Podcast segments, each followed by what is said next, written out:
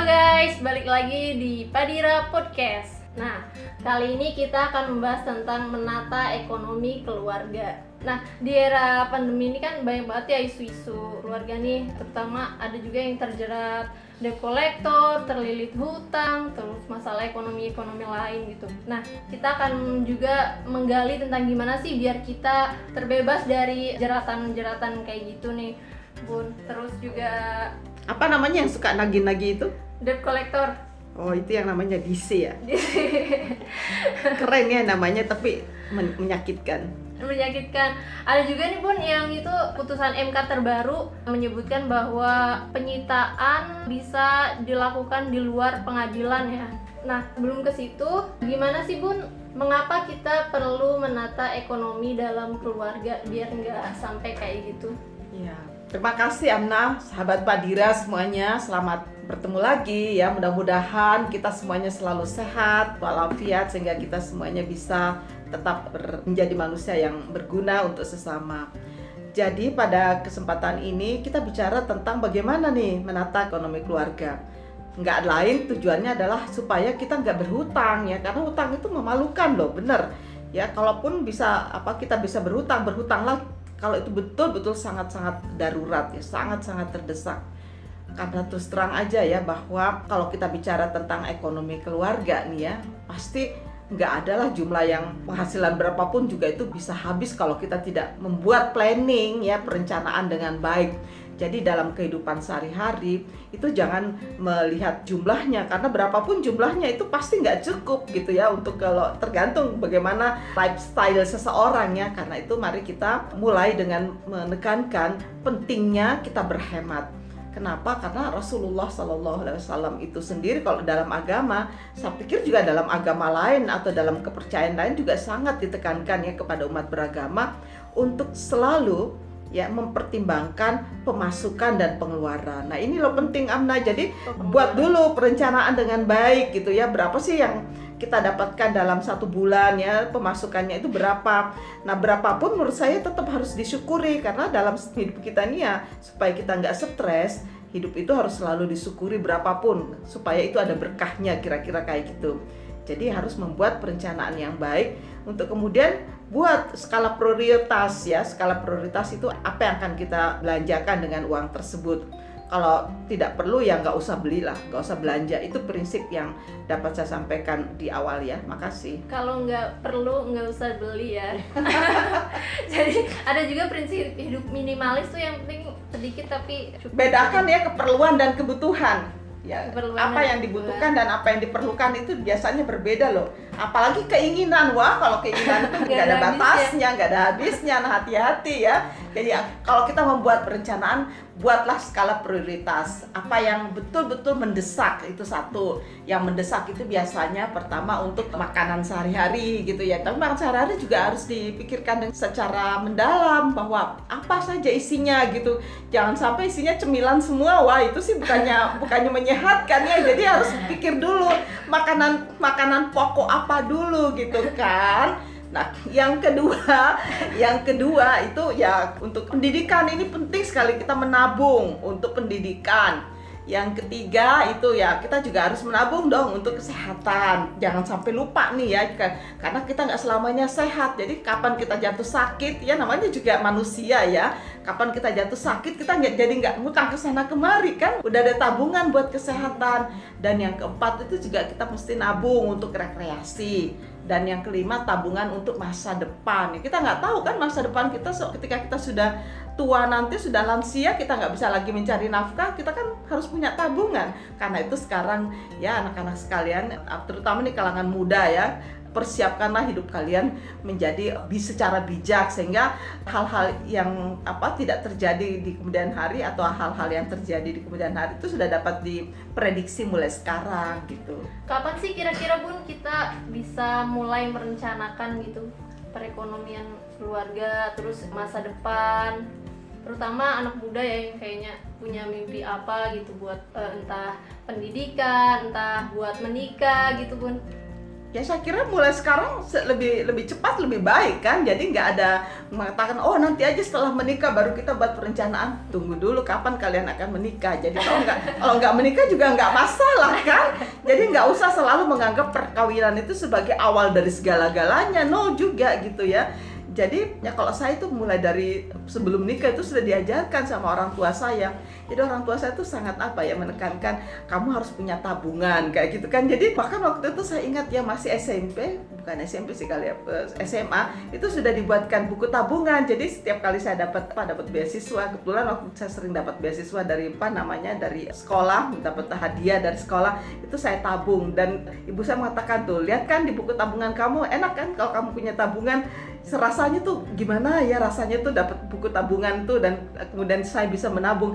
Itu rasanya kok sesuatu banget gitu ya sebagai manusia gitu ya. Nah dari situ saya belajar oh kalau kita menabung itu ternyata membahagiakan membahagiakan Tapi kalau milenial sekarang suka ngutang loh bun. nah itu dia dia ngutangnya kira-kira untuk apa itu ya? Mobil, Iya. oh, beli barang-barang branded. jalan-jalan Iya itu gimana itu? nah kalau untuk langsung branded emang kalian kalau nggak pakai bahan-bahan yang tidak bermerek kalian diacukan apa bagaimana? Jadi jadilah be yourself ya kalau istilahnya. Jadilah dirimu sendiri. Nggak mesti harga dirimu itu kan bukan ada pada branded itu kan. Jadi ingat baik-baik ya harga diri kita ya kualitas diri kita itu nggak tergantung pada merek yang kita pakai. Tetapi biasakanlah atau bangunlah satu kepercayaan diri bahwa harga dirimu kualitas dirimu itu tergantung kepada apa? Pertama, kualitas akhlak kamu. Ya, kakak tuh bangunlah akhlak yang baik. Dua, kualitas intelektual kamu. Dan yang ketiga, jangan salah kualitas karya. Kamu punya karya nggak? Wah, meskipun kamu punya baju-baju yang branded, tas yang branded, ya sepatu yang branded, tapi kamu nggak punya produktivitas, ayo malu nggak sih? Nggak punya karya, karya apa pun ya, apakah itu karya tulis, apakah itu karya apa namanya dalam bentuk apa saja karya seni, karya budaya gitu kan atau karya kemanusiaan dalam bentuk jasa nolongin panti jompo gitu kan, nolongin anak-anak disabilitas gitu kan, itu kan semuanya karya kan dalam hidup kita. Jadi karya itu nggak selamanya bersifat material, tetapi juga ada yang sifatnya itu jasa. Karena itu jadilah orang yang memiliki karya, bukan orang yang memiliki barang-barang yang branded. Apalagi kalau ngutang untuk mau beli mobil, waduh, itu buat Tapi saya tuh ini budaya konsumerisme ini Bu. Nah. ini kaum muda sekarang ini karena tiap bangun tidur sudah diingatkan oleh promo oleh Flash sale. Nah, kalau kalian itu mulai bisa nggak mulai sekarang kalian jangan pernah mudah tergoda dengan semua promo-promo iklan-iklan yang menyesatkan itu karena nggak ada iklan yang gratis kan. Jadi kalau ada mengatakan promo barangnya sekian-sekian, kalau saya tuh dikasih barang yang promo malah tuh saya suka curiga loh. Ini promo nih kenapa gitu? Pasti ada apa-apanya. Saya tuh kalau diberikan atau diberikan sesuatu atau dihadirkan atau diinformasikan tentang sesuatu yang sifatnya itu promo, saya itu malah curiga loh. Jadi bangunkan karena pertanyaannya nggak ada orang yang mau rugi, tahu nggak? Nggak ada perusahaan yang mau rugi, nggak ada pabrik yang mau rugi, nggak ada orang yang mau rugi. Karena itu kalau ada sesuatu yang ditawarkan dengan promo, mestinya bertanya, ada apa nih kok promo? Apakah itu barang-barangnya sudah mau kedaluarsa? Nih hati-hati nih terutama kalau mau lebaran atau mau natalan gitu kan. Banyak nih orang beli parcel-parcel. Eh ternyata isinya tuh barang-barang yang udah expired ya kadaluarsa hati-hati loh ya. Nah terutama juga kalau kalian membeli sesuatu perhatikan ya perhatikan tanggal expire-nya Nah, saya kalau saya sih mendingan saya beli yang baru dengan harga yang sedikit lebih mahal, tetapi kan kalau yang baru itu pasti kualitasnya segar kan? Karena itu marilah kita selalu bijak dan selalu kritis di dalam membeli sesuatu. Nah, kehati-hati ya mulai sekarang kalau kalian mendapatkan informasi atau penawaran yang sifatnya itu promo, nah sekarang bukannya malah seneng ya, tetapi pasanglah rasa curiga dan rasa kritis. Ada apa nih? Kok promo sih? Karena pasti nggak nggak ada orang yang mau rugi. Karena itu sikap kritis sikap curiga ini setidaknya membentengi kita untuk tidak larut begitu saja dalam konsumeristik ya. Konsumeristik ini berbahaya loh. Karena orang yang belanja itu seperti orang yang kecanduan narkoba. Orang sudah kalau banyak saya teman-teman saya tuh ya kalau udah kecanduan belanja itu nggak bisa berhenti Akibatnya apa? Ngutang sana, ngutang sini, ngutang sana, dan nantinya barang-barang yang dibeli itu juga nggak dipakai, nggak dibutuhkan karena itu bi- biasakanlah membedakan mana barang yang dibutuhkan dan mana barang yang diinginkan. Karena sering kali kita ingin itu sesuatu sementara kita nggak butuh, cuman ingin doang. Nah sama dengan mata, itu mata kan Benar, suka mata. jelalatan nih ya, mata itu kan suka jelalatan ya. Katanya gatel. kalau apalagi kalau lihat Nah. teman beli ini. Nah, harus beli nah ini. ada kamu mau nggak ada tips kalau supaya supaya mata kamu Iya, tuh itu terbuka? gimana tuh Bun, tipsnya? Ada tipsnya. Nah gini, caranya gini. Saya tuh diajarkan sama apa ya tante saya yang orang Belanda. Caranya gini. Jadi kalau kamu lihat ada satu baju nih ya di toko, kamu kayaknya tertarik banget dengan baju itu. Nah kamu datang aja ke toko itu, kamu perhatiin sampai puas gitu. Besok kamu datang lagi. Nah, besok kamu datang lagi saat kadang-kadang kalau kadang-kadang kata dia. Dan saya sudah praktekkan nih ya di beberapa kali saya lihat baju itu sampai tiga kali saya melihat saya tuh oh kok jadi merasa saya udah memiliki gitu. Dan saya udah puas sendiri gitu. Kan seolah-olah saya udah sudah sudah, sudah punya baju itu dan besoknya saya kok jadi gak tertarik lagi? Udah hilang gitu rasa inginnya. Jadi datang aja kamu pandangin terus sepuas hati ya nggak apa-apa kita jadi orang yang bego gitu kelihatannya ya nggak masalah. Daripada saya beli belum tentu saya pakai kan? Jadi saya lihat-lihat aja penasaran gitu. Saya lihat aja lihat aja gitu. Sampai saya puas-puasnya gitu saya liatin seolah-olah itu udah milik saya gitu ya.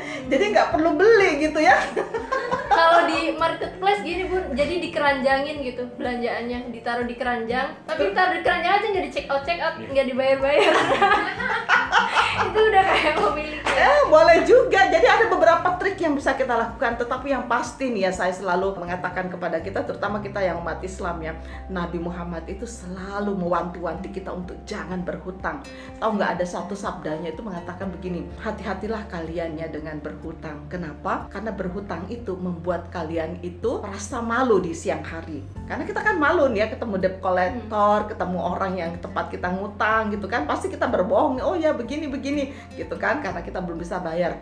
Yang kedua dan membuat kita itu nggak bisa tidur di malam hari. Nah, akibatnya kan kita depresi, sakit. Nah, mendingan kita hidup sehat, fun, gembira ya nggak tanpa hutang. Jadi hadisnya Nabi itu benar-benar ada sesuatu yang mengajarkan kita bagaimana hidup yang sehat gitu. Kalau terpaksa banget gitu bun emang bener-bener susah gitu tipsnya kira-kira. Ya lain lagi kan kalau betul-betul kita benar-benar terpaksa ya. Kamu sampaikan ada secara terbuka kepada apa kepada orang yang mau berhutang. Nah, ada juga loh namanya etika berhutang itu amna dalam agama ya. Saya kira dalam semua agama ini sama aja sih. Nah, etika berhutang itu yang pertama itu adalah niat baik. Jadi kamu niatnya itu memang berhutang untuk dibayar ya, bukan berhutang untuk nggak dibayar. Jadi kalau kita berhutang untuk niatnya untuk kita kembalikan secara cepat, itu insya Allah juga loh Tuhan akan memberikan kita berkah, rahmat, rezeki sehingga kita bisa membayar utang itu secara lebih cepat dari apa yang kita bayangkan gitu ya.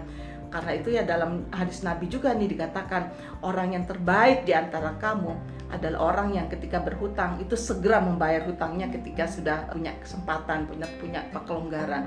Jadi bukannya pu- udah waktunya dibayar ya ditahan-tahan lagi itu orang jahat loh dalam lebih agama. galak bun kadang yang utang Nah itu dia, jangan sampai kita ditagih. Jadi kalau misalnya ada sesuatu yang membuat kita apa namanya terlambat bayar hutang, kita mesti membangun komunikasi ya. Jadi yang kedua itu adalah bagaimana kita membangun komunikasi. Oh maaf ya, saya mestinya besok tuh waktu saya bayar, waktu tempo saya membayar utang.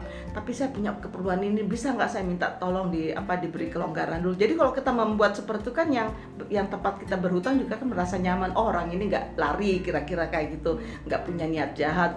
Jadi kita komunikasikan ya secara baik, secara bijak dengan tempat kita orang kita berhutang.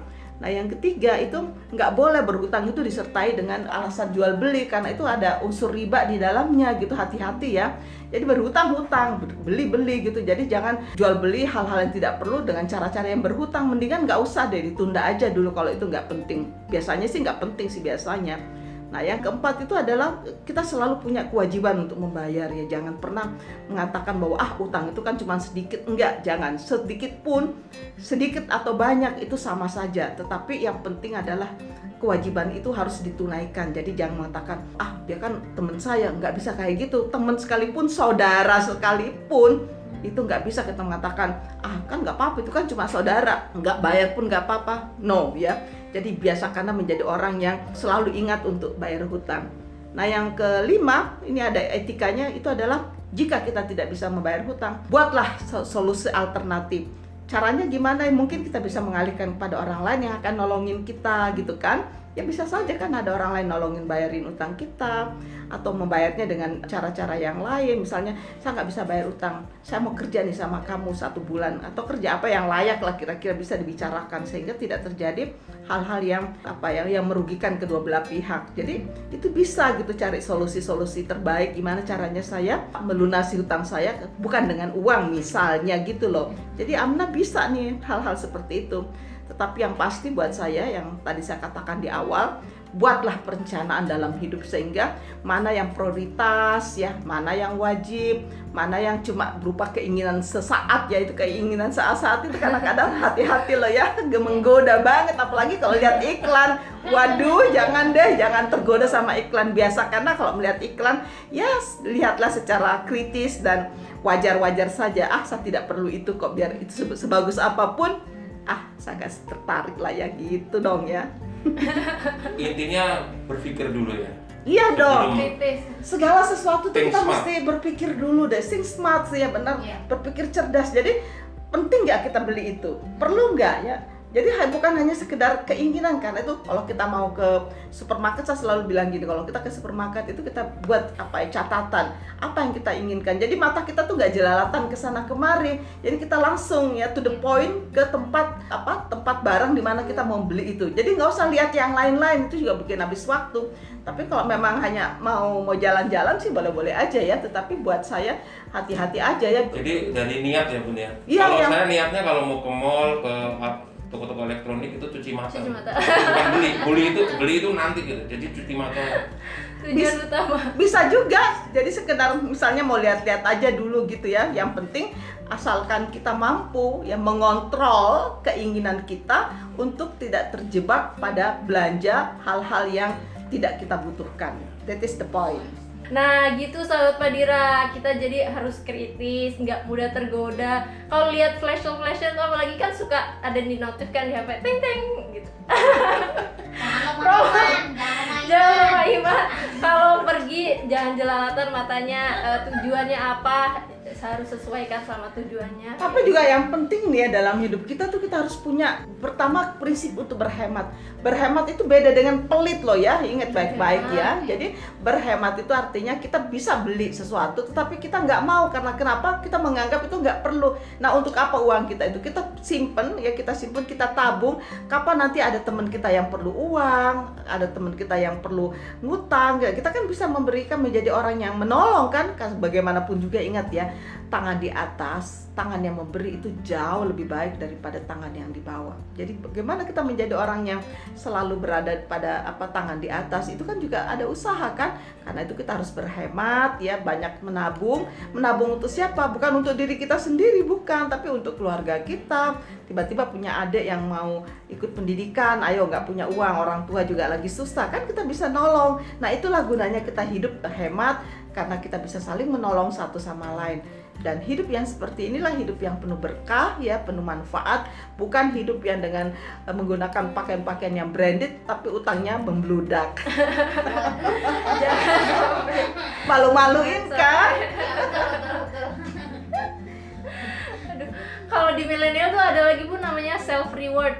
Jadi Apa itu? kayak setelah kita apa sih kerja capek gitu bun lembur, nah kita tuh self rewardnya biasanya belanja atau dibeliin sesuatu apa yang kita pengen kayak gitu. ya boleh-boleh aja me- apa Menghargai membahagiakan diri sendiri. Itu sih ya buat saya sesuatu yang ya patut yang memang patut kita lakukan. Kita udah kerja keras nih ya udah kerja keras satu bulan misalnya. Udah kita mau menyenangkan diri kita tapi beri tetap saja ada prioritas. Jadi jangan beli sesuatu yang kamu nggak perlu gitu. Jadi kan boleh jadi sambil kita kerja nih. Kalau saya udah dapet ini saya prioritas saya satu misalnya saya mau jalan ke Labuan Bajo mau lihat komodo gitu kan. Nah itu kan sesuatu yang bermanfaat kan kita jalan melihat sepanjang tet- tetapi ingat ya kalau kamu jalan seperti itu yang kalau misalnya kamu nggak perlu harus pakai hotel yang berbintang kamu kan bisa pakai villa-villa yang eh, murah-murah kan di sekitar ya. itu ya backpacker. Itu juga pengalaman yang menarik gitu. Jadi nggak usah nggak usah kayak orang-orang yang hidupnya kayak apa gitu jet set nggak tahu utangnya banyak gitu kan. Install Instagram malu-maluin ya semuanya. Yang penting kan instagramable itu kan nggak mesti harus pakai hotel